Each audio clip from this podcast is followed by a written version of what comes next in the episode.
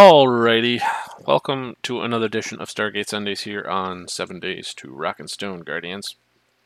Uh, I am Kevin. This is I'm Ryan. Ryan over here. Yes, he says it's his own name. Um, Sometimes I can make it work. yeah, and for today we're going to do the episode Hathor. Um, did you get a chance to watch it, Ryan? I did. I did see Hathor, and uh, you know, I, I took a quick peek at the next one too, Singularity. Ah, nice. Very nice. I like both of them, actually. Uh, Dr. Fraser plays a pretty prominent part in both of them, so we get to see a little bit more of uh, Teryl Rothery, so that's nice. Good to see some of these characters get you know some development. Yeah, you like to flush out the ones that are, uh, like, I w- here's one character I wish got a little bit more action. Chief Master Sergeant uh, Walter Harriman. Do you know which one I'm Uh, talking about? I, I don't. I don't know if I care that much about him. Ah, okay. He's the guy. For those who are unaware of his name, he's the guy who usually is uh, calling out the chevrons. There's that guy. Um, I wish he got flushed out a little more in the series, but he has his moments. Not a lot. Not nearly as much as Teryl Rothery, uh, as Dr. Frazier, but we can't all be winners. So Hathor, this is a pretty interesting um, story, wouldn't you say? I feel like this story's been done a lot in popular culture over the years. Um. Yes. Yeah. It's absolutely uh, a story that we've seen before, and I have to say that it feels like um, very similar to the style of story that uh, Emancipation was. Definitely better executed. Well, interestingly enough that you say that is because they actually consider this to be one of their um, goofiest episodes. They they feel like their execution was off. And Uh, I mean, the very opening, that opening part, the cold open, Mhm. absolutely is goofy for sure. yeah, a little bit. But what I'm talking about is that um, uh, Brad uh, and uh, so the creators, they ended up thinking it was one of their goofiest episodes, and they didn't quite execute it the way that they were hoping for, and they end up making a. Uh, they end up making a joke about it in a later uh, season's episode. Now this is like season eight. I don't remember the episode number, but the episode's name is Citizen Joe. Now, I don't want to get too much into a tangent, but the guy who plays Joe in that episode is the Mhm. voice of Homer Simpson. Oh, nice. Yeah. Yeah, Dan Castellaneta. That's his name. Couldn't Yeah. couldn't think of his name. you know, he went to my college. Really? Yeah. Whoa. Wow. Are we gonna play Six Degrees of Kevin Bacon one of these days? We have to at least once. Yeah, we'll have to do that. So, um, the episode's name is uh, Hathor. It's season one, episode 14. Uh, and like- I said, I got to get right into it, otherwise, I'm going to go into a, a major tangent here. Yeah, let's let's hit it. The uh, original air date for this episode was October 24th, 1997. There's not. There's, apparently, October is a very boring month because nothing really happened.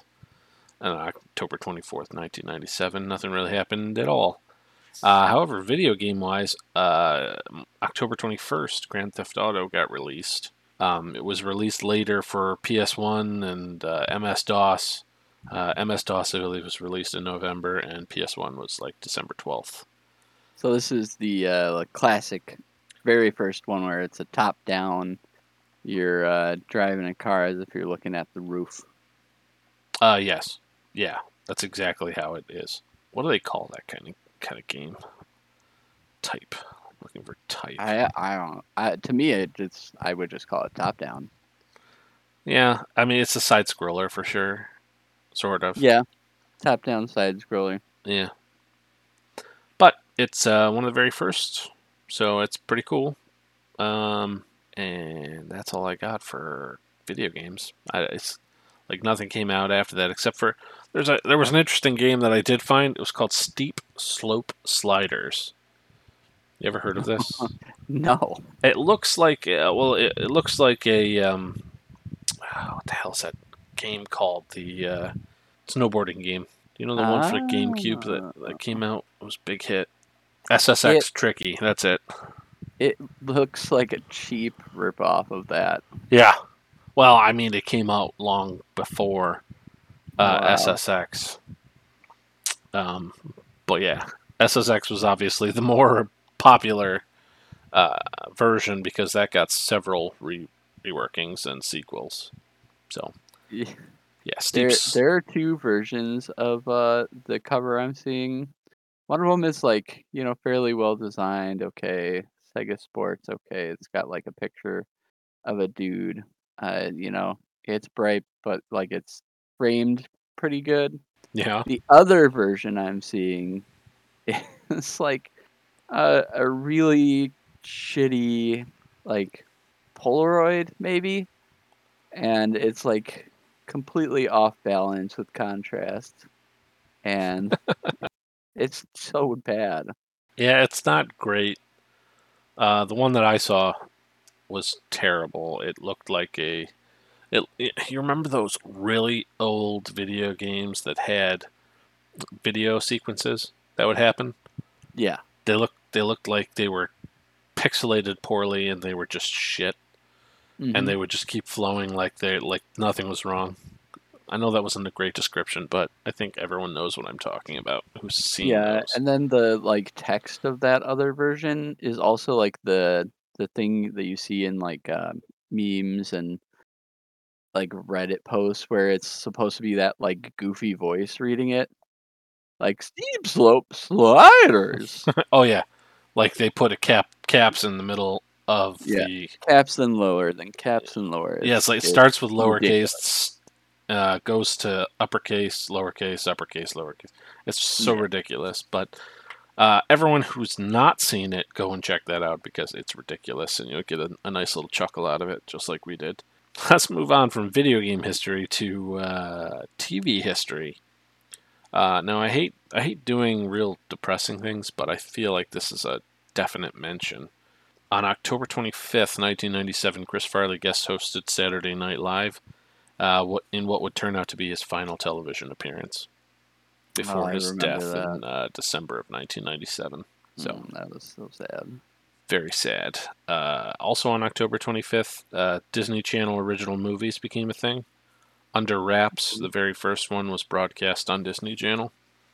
Let's uh, let's pick up the uh, the emotional a bit. What was your favorite Chris Farley movie? My first, oh, my favorite, Tommy Boy. Yeah, Tommy 100. Boy. Oh, Oh, I- yeah, hundred percent. Me too. Yeah, 100%. It's Tommy Boy. Yeah. Tommy Boy. If you Um, haven't seen that movie, go watch it yeah. after you're done listening to us. Um, Tommy Boy's great. I would say, what's that one he did with Matthew Perry? Everyone hated Uh, it, Almost but Heroes. I, I liked that one. I love that movie. Like, like I had no problems with it because I'm a huge Chris Farley guy. Right. Absolutely. Yeah. He's he's definitely one of those comedians that just could he couldn't do any wrong. Yeah, Like, he's just great. I I'm gonna I'm gonna go. Oh, uh, Beverly Hills Ninja, good one. Oh yes, Beverly Hills Ninja. He was in uh, he was in Coneheads. I forgot. He yes, yes, the boyfriend in Coneheads. a- uh, he was in Billy Madison, which was awesome. I loved him, in Billy Madison. He was the bus driver. yeah. Uh, he was in Wayne's World as the security guard. Wayne's World 2 as Milton. Yeah, he's in a lot of uh, those projects that kind of circled uh, SNL. Airheads. Yeah, he did a lot of Adam Sandler stuff. Mm-hmm.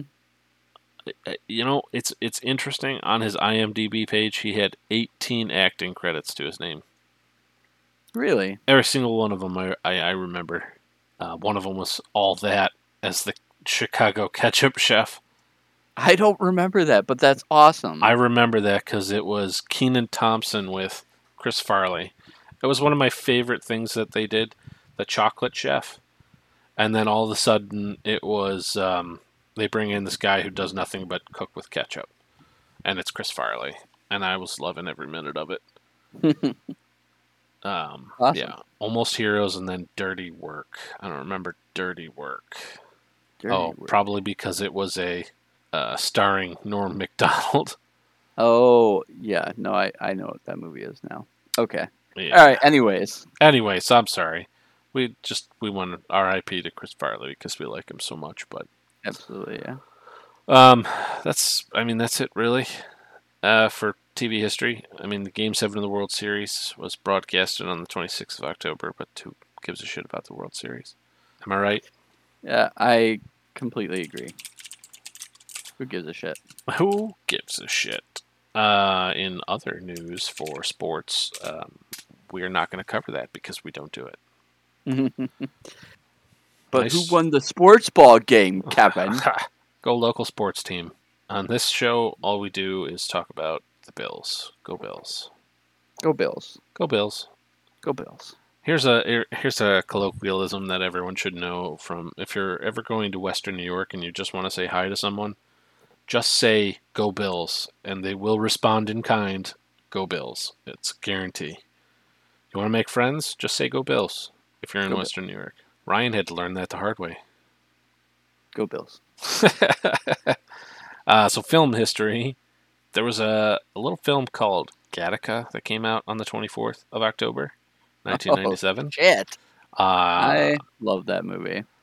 yes, uh, Ethan Hawke, Uma Thurman. I think this was the movie that where they got together afterwards. They got married for a little while. They had a couple of kids. Actually, for ever, Okay. anyone who's seen uh, Stranger Things, Maya Hawke is Ethan Hawke and Uma Thurman's daughter. it's the girl who plays Robin in Stranger Things. Oh. I mean, she looks almost uh, like identical to a young Uma Thurman. yeah, I can see that. Yeah, I I could see a little bit of Ethan in there too, but it's mostly in the brows. But uh, yeah, Gattaca, that was a great. That's a great one. Uh, people should see that if they're really into science fiction, especially like Aldous Huxley's uh, Brave New World or 1984. Yeah, it's a really interesting combination of um, kind of dystopian future and uh, kind of like hopeful science fiction in like weird ways. Uh, but it's definitely worth watching if you're into anything Yeah. sciencey. Yeah, I think if I saw it last was on Netflix. I believe it's on Netflix right now. You can stream it. Cool. uh, So cool. that's it for films, video games, and television. Now on to the good stuff. Um, the written and directed by. So this uh, this episode was written by. sorry, the story by was uh, David Bennett Carren. Uh, David Bennett Carren is this is his only story for season one. He comes back for season two, and that's that's pretty much it for him. So he's not really heavy into um, Stargate at all. Uh, however, he's done a couple other things. He did. He was a writer for Star Trek: The Next Generation. Um, did you ever watch Beyond Belief? Fact or fiction? uh, wait. That's the one with Jonathan Frakes who hosts. Oh, oh yes. No, I did. oh sure. man, me, Yeah. me, and uh, your wife, who happens to be my sister, used to watch that shit when we were kids all the time, and we would, we would basically bet on whether or not the uh, story at the end was fact or fiction. Oh yeah, absolutely. Uh, I'm So pretty sure I did the same thing with my brother. Nice. It was so much fun. Um, he wrote some of the Teenage Mutant Ninja Turtles, the 80s episodes. Yeah, it looks like there's a whole bunch of like the animated stuff, like G.I. uh, Captain Planet, Yeah, GI Captain Joe's, Planet. the Super did- Mario Bros. Super Show. Yes, I saw that one too. Buck Rogers, 25th Century. He did an episode of that. Yeah, did a couple of things. Um, nothing really jumps out at me as life changing or culture changing, honestly. So, I mean, he's a good enough writer. Can't really blame him for this episode. Um, J. Larry Carroll also helped him out on this one. Uh, I didn't think that the the writing for this one was necessarily so bad.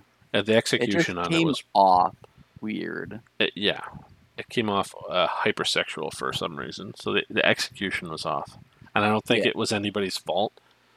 Well, I, I have to blame the director in this case because I think yeah, ultimately it would come down to the director because So- if you have, you know, good good actors, you've got, you know, moderate to decent writing, uh, you know, like ultimately then it's up to you. and we can't say. I mean, he bounces back. Let's just go with that. So, the the director is Brad Turner. We've seen his some of his work already. Thor's Hammer. We all liked Thor's Hammer. That one Yeah. had perfect execution. But I just it just came off wrong. Maybe it was just the source material that he got. He just couldn't find a way to execute it the way that it should have been. Yeah, I mean, Um, sometimes things just don't come together. he comes back for a lot of stuff, so this isn't the last we'll see of him. He comes back in season two for uh, the Tok'ra part one and two, Touchstone, uh, season three, the Crystal Skull. Uh, Crystal Skull. Yeah, that's a real good one. You're gonna enjoy that one. That's um, about the legend of the Crystal Skull, obviously. Uh, you know, if you have you ever seen any of those at like the history museums? No, Uh, they're really have. interesting. They're really, Really? really interesting. Yeah. are there are there act- actual things called that are crystal? Yeah. That's Yeah. crazy. Yeah, That's and then of course there was that horrible Indiana Jones movie about it. So Uh okay. It, it let's just say obviously a difference of opinion. let's just say that the Indiana Jones movie had me up until the part where the aliens showed up cuz it just hit Yes, me it hit me with left field. Like I loved the movie up until that point and it's like what? It would have been better if they had just left it as like, ooh, maybe really aliens, or ooh, maybe not really aliens. I would have been perfectly all right if it had been some sort of goddamn magic or mysticism because it's not like they haven't run into that before. Obviously, I, I just think it's more interesting when they leave it as a maybe. it's kind of like it's kind of like what makes Game of Thrones so unwatchable right now. Because you know what happens at the end and you're not looking forward to it, so there's just no point in watching this show anymore. Ever again. I, I think there's some there's some material out there. There's some stories out there where like even if you know what happens, the the story is interesting. Like um, like Obi Wan. Like we know for sure that Obi Wan is going to survive this series. Like so, there's no real tension over. Yeah, the last whether episode comes out next not. week, right? Yeah, it comes out this next week. Or and it's like so we know for sure that he survives because movie. But like it, what's happening is interesting because it's uh like it expands on like who he is as a character. That's why the extended universe for Star Wars was so popular. Because everyone wanted to know more than what the movies could give them. Right.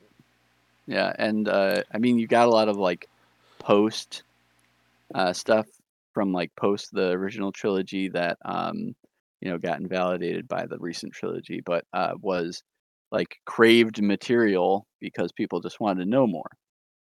Uh, anyways, what were we talking about? Stargate. Yeah, we were on Stargate, not Star Wars, man. Let's do the uh, the synopsis here. yeah. Um, so the Goa'uld Queen Hathor, named after the Egyptian sex goddess, uh, awakens after being discovered in her sarcophagus in Mexico.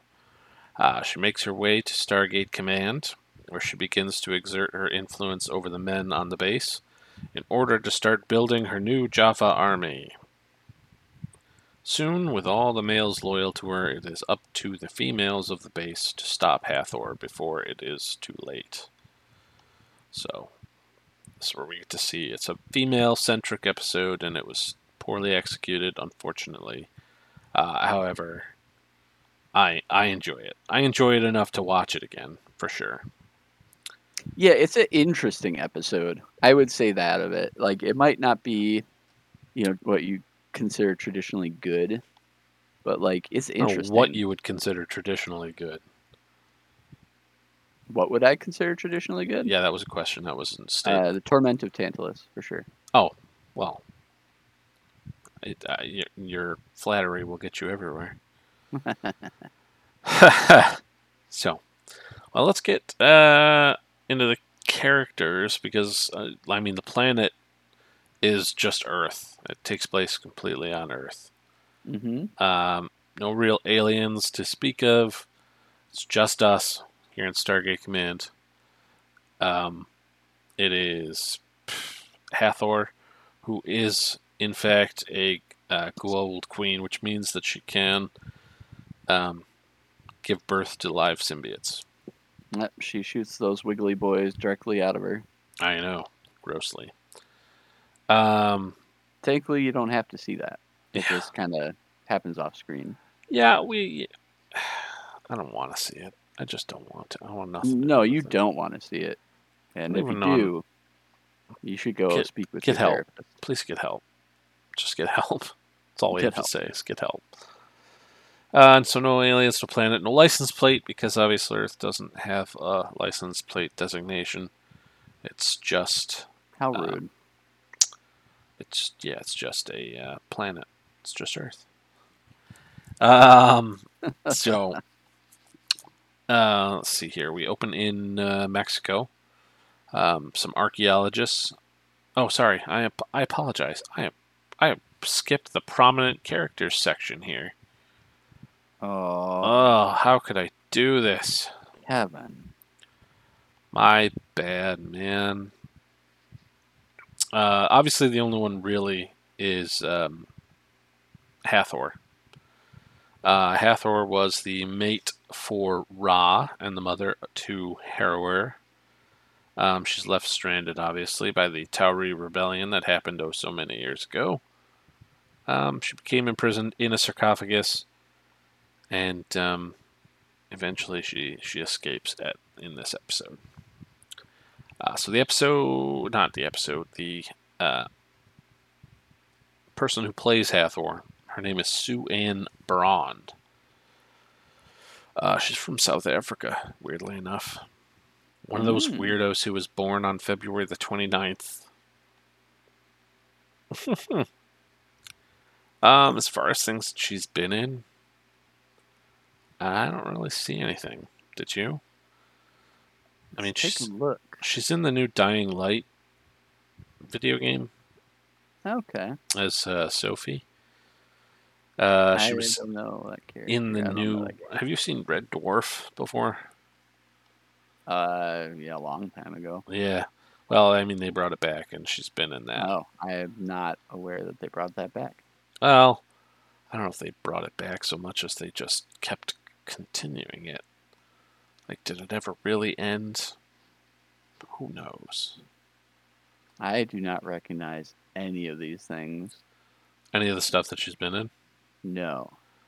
There's Wings. She was in Wings. I Wings. can't say that I ever really watched Wings. Love Wings. Um, yeah, she didn't do a whole lot. It's just it's nothing of any serious consequence after having done Stargate or before having done Stargate. So she definitely looks South African. That's all I can say. What? There's a certain look. I mean, if you look at Elon Musk and then you look at her, and you, you get the you get the look. I tried not to. It, it makes me nauseous. Jesus. So, that's her. That's all we got for her. Nothing popular. She's kind of boring. It's kind of upsetting, actually. Let's get into the episode. So, we open in Mexico with archaeologists uh, Kleinhaus and Cole, um, who are investigating the Mayan pyramid, which houses an ancient tomb. Um, they make note that uh, recently the Mexican government wouldn't allow them to investigate that tomb. Uh, in the tomb, they find a sarcophagus. Cole discovers that the sarcophagus contains ancient Egyptian hieroglyphs, uh, and it has the symbols for the goddess Thor. Our Kleinhaus remembers a journal from um, Dr. Daniel Jackson, which is interesting. Now, he says ridiculed Egyptologist Dr. Daniel Jackson. But as we know, Dr. Daniel Jackson has quite a lot of faces. He's got a lot of things going on for him. He speaks eight different languages. Can you speak eight different languages? I can speak three very poorly, including English. Including and up to English. yes, exactly. um, also, math is not a strong suit for Ryan. Uh, mathing is hard. They open the, sarf- the sarcophagus, and a woman rises out. Uh, she demands to know where Ra is, and then she realizes they're not Goa'uld, and she uses her kara kesh to kill them all. Yeah. Uh, right after uh, the audience screams "ooh," and uh, Jerry's like, "We'll see you next time on Jerry Springer." yeah, she looks like she could be on Jerry Springer. She's very dramatic. I mean, it's all dramatic. Uh, later on, the sarcophagus has made its way to the uh, embarkation room of Stargate Command uh, by the living members of the archaeology team in Mexico. Uh, they believe Cole and Kleinman were murd- murdered. Murdered. Is it Kleinhaus or Kleinman? Uh, it says Kleinhaus on IMDb. Yeah. Weird. I must. I, I don't know why. I must have had some some sort of weird autocorrect. My bad. Oh, my bad. Are you saying you didn't check your uh, writing? No. And I, who the hell goes over their notes after writing them down? Well, we know I don't. Oh, so don't. Who the hell are you to tell me what's going on here? I'm Ryan. Thank Fuck. you. Damn it. Fucking got me again. Got him. Rock flag and eagle, right? Rock flag and eagle. It's totally a thing, and Dan hates it. I know. he does. I told him I would make it a thing. Anyway, so they, uh, the living members of the archae- archaeology team in Mexico uh, had heard of Jackson's work and tracked him down. Jackson and Jack uh, recognized this from Abydos as being one of the uh, sarcophaguses. Um, they're interrupted um, who by an SF who informs Major General George Hammond that an intruder has entered Cheyenne Mountain. Oh. Oh, oh, oh. Uh, and somehow she knows of the Stargate's existence. Yeah, they're like occasionally you get somebody who drives up and they're just like lost. Uh, so they're just like, yeah, just get them out of here. But they're like, sure. Yeah, let's think about that for a second here. Like, this is the one of the closely guarded secrets of um, this universe that we are watching. And some random woman is strolling around. What my I mean, my first thought is, why in God's name do you need to get General Hammond's uh, approval that an intruder has entered through Cheyenne Mountain, and Yeah. not have already detained her? Right? Yeah. Like, um, first of all, why wouldn't the general be like, okay, well, if he's coming to me with this now, it's not going to be to some, like, dude. Uh, uh, Because, uh, like, all you do is you deal with it and then you write a report and you send the report and that'd be it. Yeah, Uh, right. or- or they you make note of it like- in the prison log or something. yeah, you make a note of it, you keep the film, you write the report. Kind of feels like like file. General Hammond does an awful lot more than what he probably should do yeah, you don't need the person who's running the entire installment. to know every that. fucking thing Right. that happens Like- as it happens. yeah.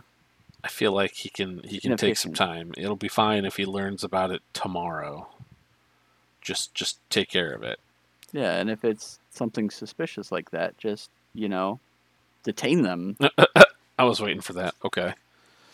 But um anyway, she she gets But, detained. but we know what that is, right? Right, Kevin? Yeah. You know what that is? Yeah, tell me what it is. Uh, it's a plot device. Plot device. I'm gonna get a shirt for you. Uh, yeah, absolutely. I'll have to design that. she is detained uh, by the base guards and then put in a cell. Um, Hammond, Jackson, and O'Neill arrive in said cell. Um, now she's the same woman who ended up killing uh, the client client's team in Mexico. She introduces herself. Oh, excuse me. She introduces herself as Hathor, Egyptian goddess of fertility, uh, Nibridi. Ugh, God damn it. Why did I write it that way? Being drunk and music, sex, drugs, and rock and roll, essentially. Rock flag and eagle. Which uh, which O'Neill makes a point of, of telling. Um, they they obviously don't think she's a threat a threat at all. Um, at this point, you would think that if they found her in a sarcophagus, you would immediately jump to, "This is a Goa'uld. We shouldn't allow her out of her restraints." Yes. I mean, they've they've dealt with them enough times that it's best not to have them non-restrained, unrestrained. But of course, Jackson being Jackson, he decides to do it. But this is up. Yeah, this is definitely probably the plot not. device here. Yeah, yeah. Absolutely. Yeah. Um, so he removes the restraints, and she thanks him uh, and kisses his hand. Um, unbeknownst to him, uh, she ends up blowing out this mysterious pink mist. now Oh, this shit. is now interestingly enough, this isn't the last time we'll see this device used, because you would think that you know this uh, this kind of uh, baloney bullshit Goa'uld magic um, would only happen like once and then never happen again. But believe it or not, it happens again. It happens again. That just seems like sloppy planning. Uh, it's different color in the next time that we see it. Oh, Uh, it's actually so they give it a name. It's called Nishta. Um, it's a powerful pheromone, essentially. Um, we'll see it again in an episode called Seth, ooh. where we'll Seth. see the cult of Seth, like a, a real Jonestown situation, if you know what I mean. Nothing. Uh, I do. I, I, I was was like no- recently listening to uh, a podcast called Cults, even though I've heard stuff about Jonestown like a lot. There was a documentary I watched a couple years back about it. It was pretty disturbing. Oh yeah, it's it's hundred percent worth knowing about, but it is. I think the documentary was specifically about the infiltration by the FBI to get there and somehow take him out. But what ended up happening is they they botched the whole fucking thing and it ended up turning into a massacre at the at the airport. Uh, yeah. Uh, spoiler alert. Spoiler alert! It's still worth watching if you know what happens. But- Yeah, really enlighten you about cults if you don't know much about that stuff. Yeah. Uh, or you could uh, listen to Creed Bratton on Creed Bratton. Yes, he has more fun as a follower, makes more money as a leader. Do you not remember that throwaway I don't remember that. in the No. office? Creed Bratton has one of his uh, his uh, side heads or whatever they're called, um, and he says, "I used to belong to a number of cults. I had I had more fun as a follower, made more money as a leader. That was awesome. All right. Anyway, this mysterious pink mist.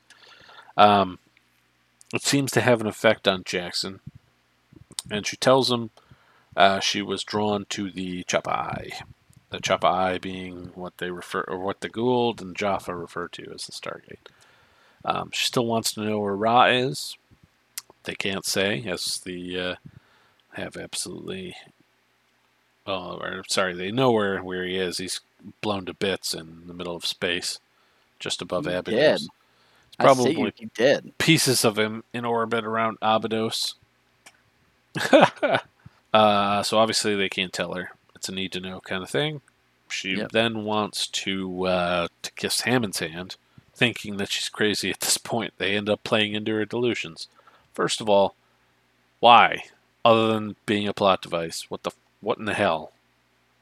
Man, I wouldn't go anywhere near that chick. She looks batshit.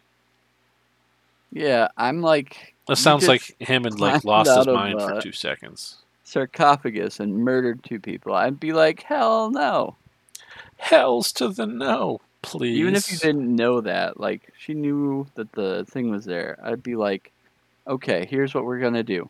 She's gonna be in her room. There's gonna be three inches of plexiglass between us, and we're gonna ask her questions. And for every question we don't believe, we're going to uh, take down like ten degrees of the room.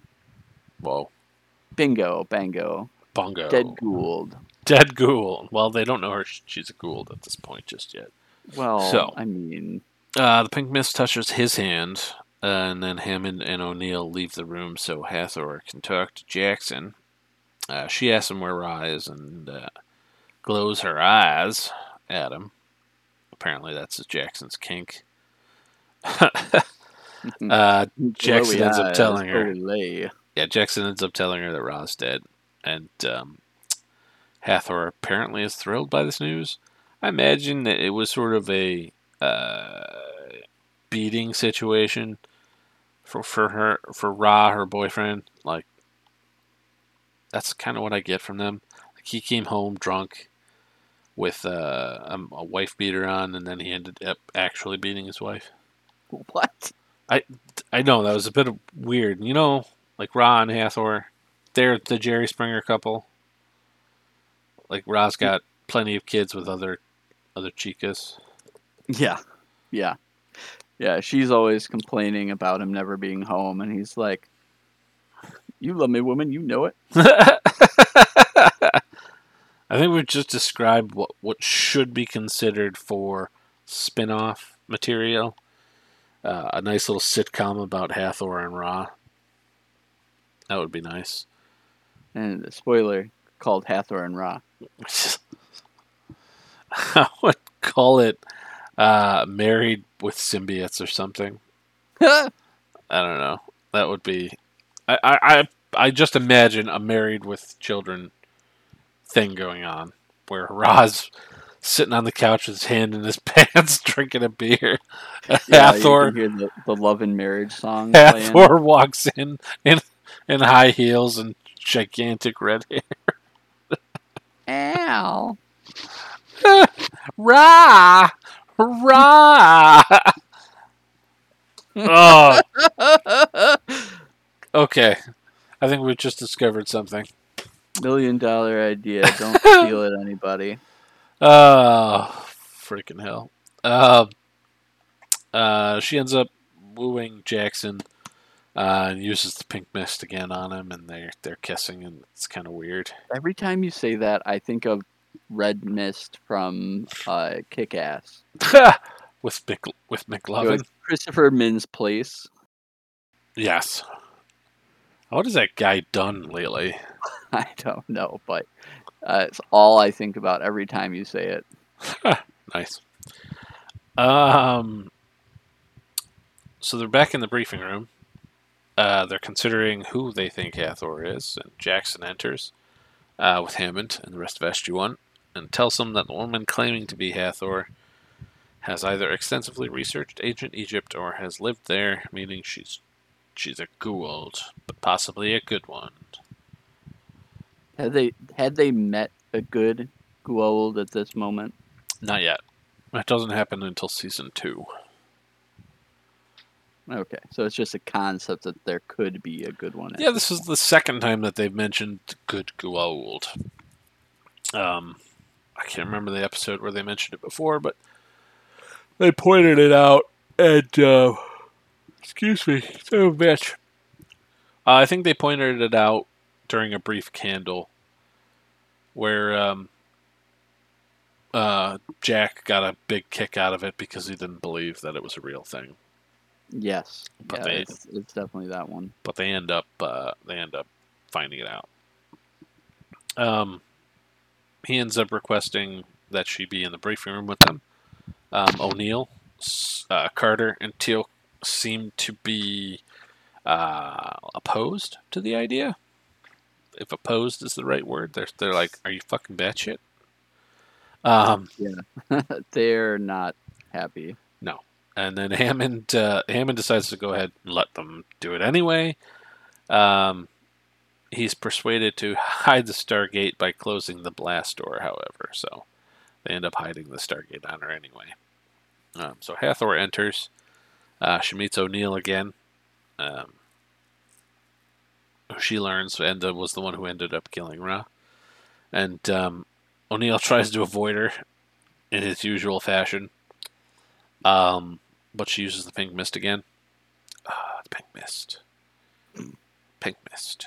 Pink mist. Why does it have to be pink? Couldn't it have been a different different color? Like Jesus. Now how is no one noticing it? First of all. Feels like something you would see happening. Yeah. Wouldn't you want it to be like a, a, a colorless, odorless gas?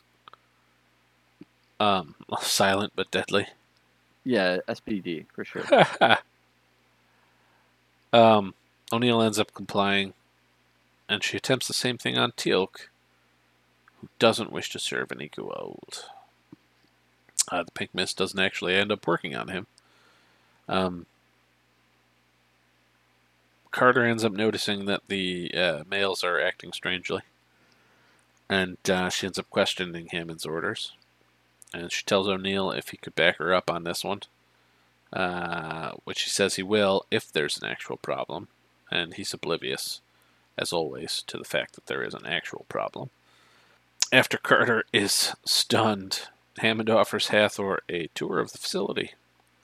Uh, she's taken to guest quarters and informed that two guards will be posted there for her protection. Um, she asks to have the guards removed, and she breathes the pink mist again.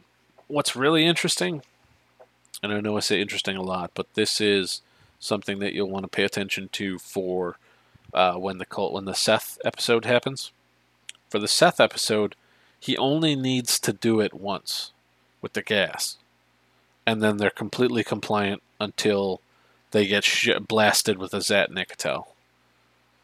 Have they introduced the Zats yet? Uh, I don't think so. I don't think so. I don't think they introduced them till like the last episode of the season, or the second to last episode of the season. So they're basically handheld stunner guns. So until so, what's so why the hell does she have to keep pheromoning them for some reason? Maybe I've- she has the uh, Walmart version.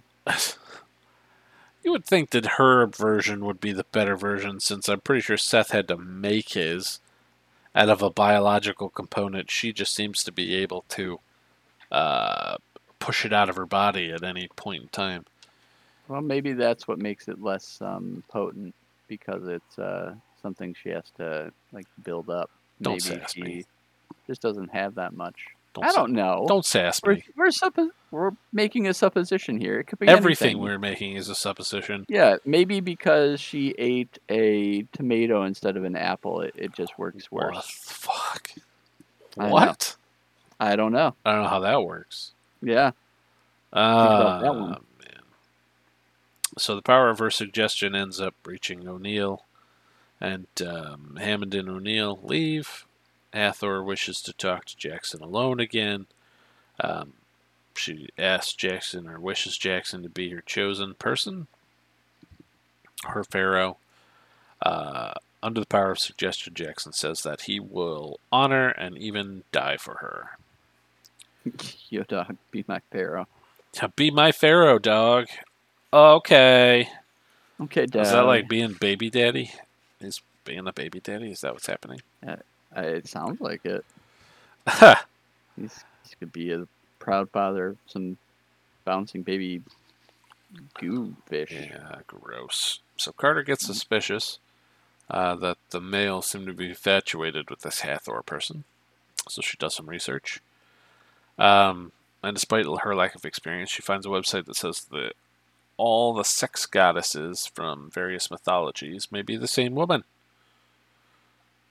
Including uh, including Aphrodite, Ishtar, Astarte, uh, Ceres, a new start.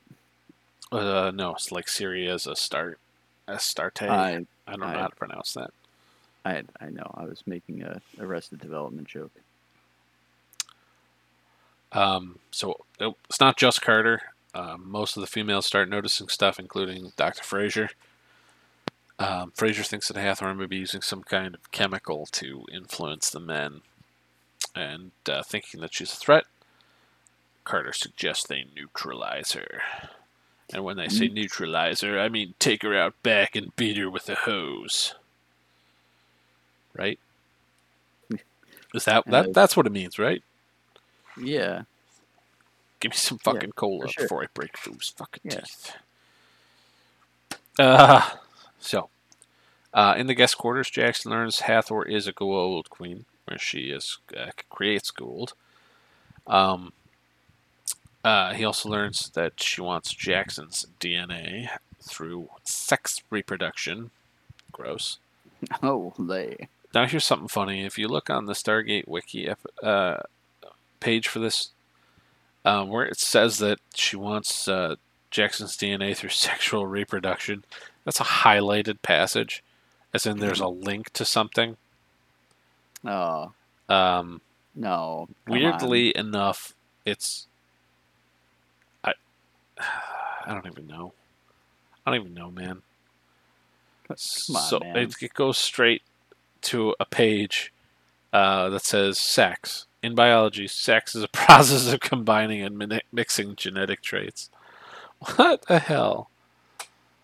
Oh, that's good stuff. I'm very disappointed. Basically, the the pictures that they show are from Stargate Universe, the very first episode, where those two people are doing it in on the uh, on the Icarus base. but- Mhm. That's too far ahead. It's way too far ahead. that's very far ahead. Oh, very. Um, but after using the pink mist again, they kiss, uh, and she gets she wants him to impregnate her. Pretty hardcore. That's how most people have babies, right? Like you Hard- sit down hardcore and you're like, I would like to impregnate you. I think that's how it worked. For yeah, me, that's, for that's, me that's and, what, uh, me and my you wife. did, right? Yeah, Yeah. it's like Yeah. we are. no, I picture myself doing the the thing that Jay does in um, Zack and Miri make a porno, where Oh God. let us fuck. Oh. let us fuck. Now, uh, I love that every time. Uh, so back in the armory, Carter, Fraser, and the females arm themselves in order to kill Hathor. Um, they end up being interrupted by Teal'c, who believe him, blah, blah, blah, who believe them to be under Hathor's control. Uh, however, Teal'c's Goa'uld protects them from Hathor's influence, and they allow Teal'c to join them. Uh, Hathor plans Hathor plans to use the base as her nest to spread out, um, eventually making Earth uh, filled with Goa'uld.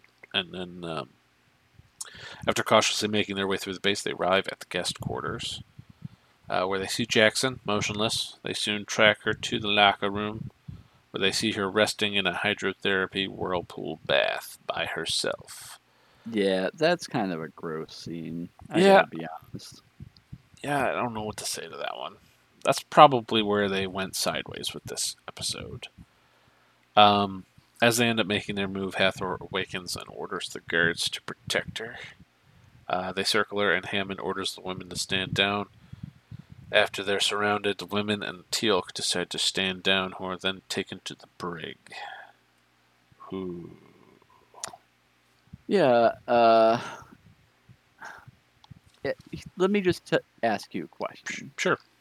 If you really believed this person to be like responsible for all these changes in the middle of a secret base that has a Stargate that can link to like maybe the universe's greatest conflict that you know of, uh, wouldn't you just be like, "Yeah, I'm gonna blast her"? The second you saw her, when you just Like as like, soon as she pow, pops, pow, pow, pow. as soon yeah. as she pops up, yeah, Yeah. shoot her. Shoot first, ask questions, never.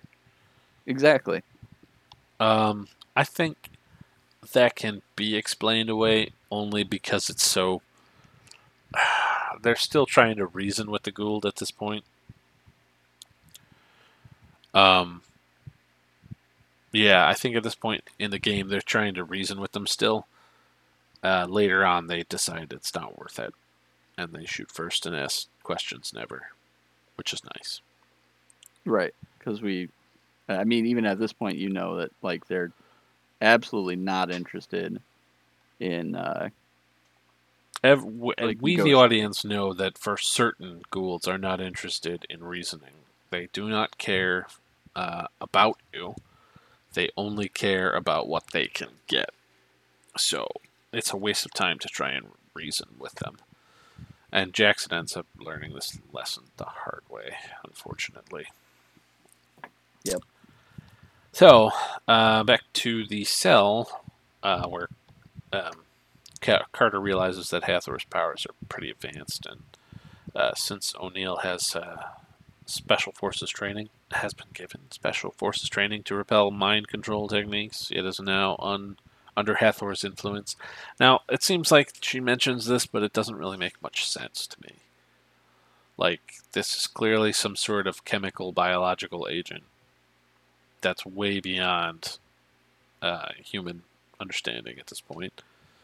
Right. like, I come on. think I think in in media, um, we've seen that uh, there are quite a few instances of like people being under like a drug and like somehow trying to resist it, but This isn't any- really, like if it's a chemical thing happening, there it's there should be very little you can do. Yeah, especially since you can only be trained for so much. Um, Yeah. Uh, Carter explains she often feels like the girl, and Fraser has a revelation. If uh, Hathor's drug's hormone driven, it uh, usually drives the men wild. Woo. Um, Both so they end up launchers. so they end up uh, trying to seduce the uh, SFs to escape. The plan ends up working, and they seduce and subdue their guards, disarming them and then locking them up. Uh, O'Neill ends up visiting Hathor in order to ask her questions. Um, however, instead, Hathor decides to give him a gift. Um, under her uniform is a glowing device on her belly. It's active. Uh, she embraces O'Neill firmly, uh, and the device causes considerable pain for him.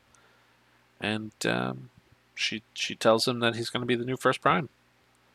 Uh, once she pushes him away, uh, O'Neill discovers that the uh, symbiote pouch has been created in his abdomen.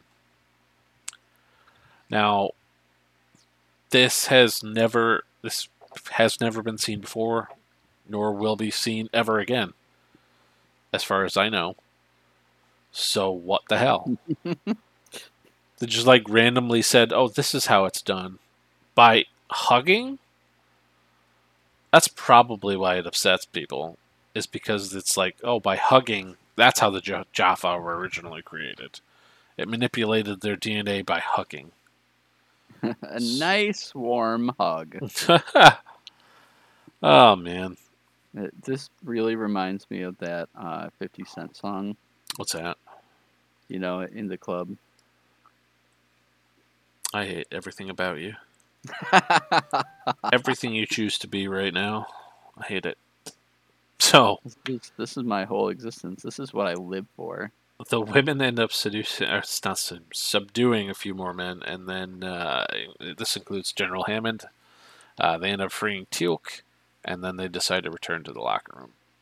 You know, Uh, here's a callback for you. What's up? Uh, remember when uh, they brought back that illness that made them regress? Death from the land of Uh, the touched. I, I'm really surprised that General Hammond didn't go like way crazier, uh, because like he had to be like straitjacketed for that. Yeah, but he didn't really freak out, as far as we could tell. Although he was Or- probably sedated very well. I don't know where you're going with this. I don't know. That's that's all I had really. oh, nice callback. Yeah. um, so Hathor is rising from the bathtub. She's now filled it with infant symbiotes, which is pretty friggin' gross. Yeah, that that that's so weird. That's nasty. Um, It's such a weird image. she uh, she puts O'Neill in the bathtub, uh, leaves him to uh, get a symbiote in this pouch. Uh, she leaves, and then Carter, Fraser, and Teal'c remove him from the bath. Uh, checking the pouch, they find that no symbiote made its way inside. Um, however, he has he now has no immune system. Um, so Teal'c suggests that they use the sarcophagus to heal him. Um, it's so interesting thing about the sarcophagus is that later on we discover that the sarcophagus actually although it heals your body it ends up destroying your soul somehow Ugh. uh, the more and more you use it the less likely you will be able to uh, ascend as the ancients called it uh, because it just destroys your soul completely. Takes takes a little bit of you every time. Um, Huh. so they put him in the sarcophagus. Um, the blast doors end up opening after they've they've closed him in there. Uh, two airmen open fire on Carter, Fraser, and Teal'c. Uh, Fraser's shot and wounded, as is Teal'c. Uh, Hathor stops the airman and sees O'Neill emerge from the sarcophagus, healthy again. Uh, she realizes O'Neill's human again. She uses her hand device at the sarcophagus uh, before leaving the room. Uh, so the sarcophagus goes into overload, and the team hastily leave the gate room seconds before it is destroyed. Um, now that O'Neill is back, Fraser and Teal'c go to the infirmary. O'Neill takes Carter to a storage room, uh, arms themselves with tranquilizer guns to stop guards. Um, they find Hathor is back in the locker room again. Apparently, she's into the whole Porky's reunion thing, uh, where she tells the airmen to capture Carter and kill her to regain her retribution. Um, they emerge and shoot the SFs with tranquilizers, but Hathor retaliates by knocking Carter back with her hand device. Um, before she could use it to attack O'Neill, Carter quickly gets up and shoots her several times with the sidearm. Uh, the tub catches fire somehow. I'm not really sure. The, the tub full of water. Yeah, the tub full of water catches fire somehow, uh, killing all the Goa'uld, uh, infant Goa'uld. Um, and Jackson, still under the her influence, looks in disbelief. Um, unknown to them, however, uh, Hathor ends up leaving. Um, she uses the energy shield of her kara kesh to escape unscathed, leaving while everyone concentrates on a stunned Daniel Jackson.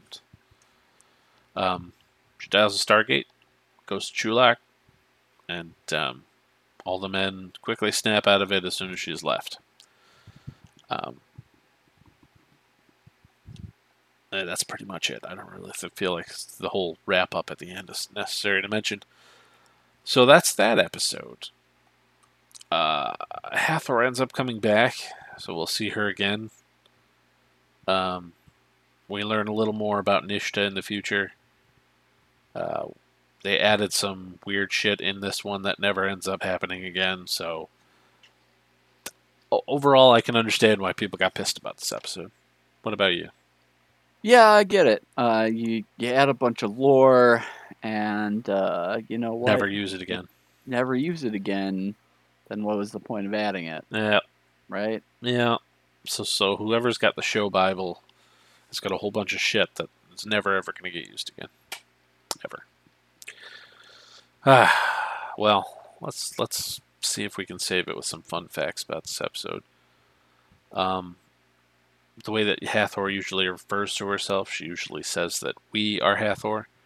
Um, I think they were uh, they were ei- either trying to go for the conventional uh, royalty as the royal we, but I think that the showrunners were more likely saying this because um, she had a Goa'uld inside of her, and they were saying we for that reason.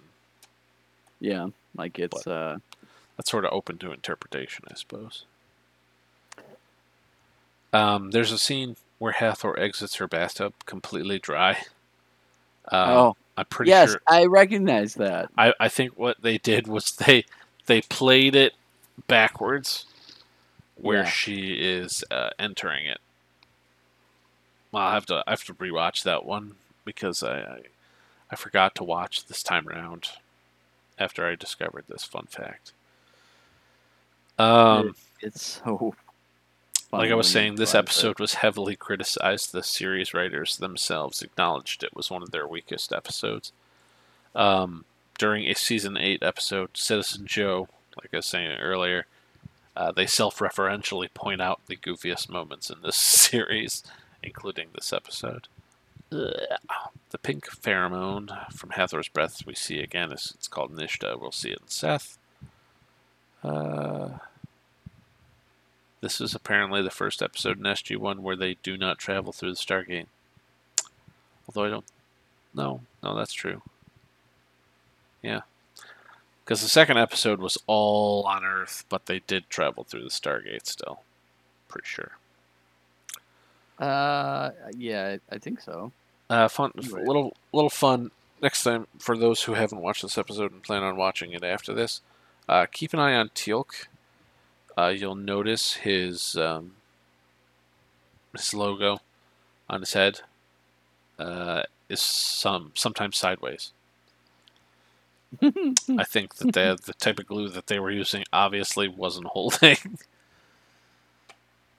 ah, nice. So, as far as rewatchability scale, what do you got there, Rye? I would say this one's on a little bit lower for me. I would still say it's maybe like a solid three, three point three, something like that. Yeah, I'm gonna give this one a three. Um, it's a solid episode, but if you're if you're interested in watching it or doing a rewatch of the series, it's probably okay to skip. There's nothing of real importance in it. Um, and overall, it's a pretty goofy episode. It's not as fun Yeah. to watch as the other ones that we've seen so far. And remember, as Kevin said, uh, you know, they add a bunch of stuff that's just never referenced again. So like, Yeah. it's not really. And when they do reference it again, or when they do bring it back, like the only thing from this episode I can think of is Nishta. They they explain it over again in the next episode, so you completely skip this one, so it doesn't fucking matter. Yeah, why why watch it again if they're just gonna explain it? Yeah. If so, if you're not if you weren't into this one, don't ever rewatch. It's not real necessary. Um, that's it from us, guys. Follow us uh, on Twitter, Facebook at Seven Days to RSG. Um, let us know how you like it. Hit us up on Podchaser to uh, review episodes or uh, our podcast in general. Let us know if you've got something you'd like us to do, something you'd like us to talk about. Um, and that's it. We wish you seven days to rock and stone, Guardians. Rock and stove.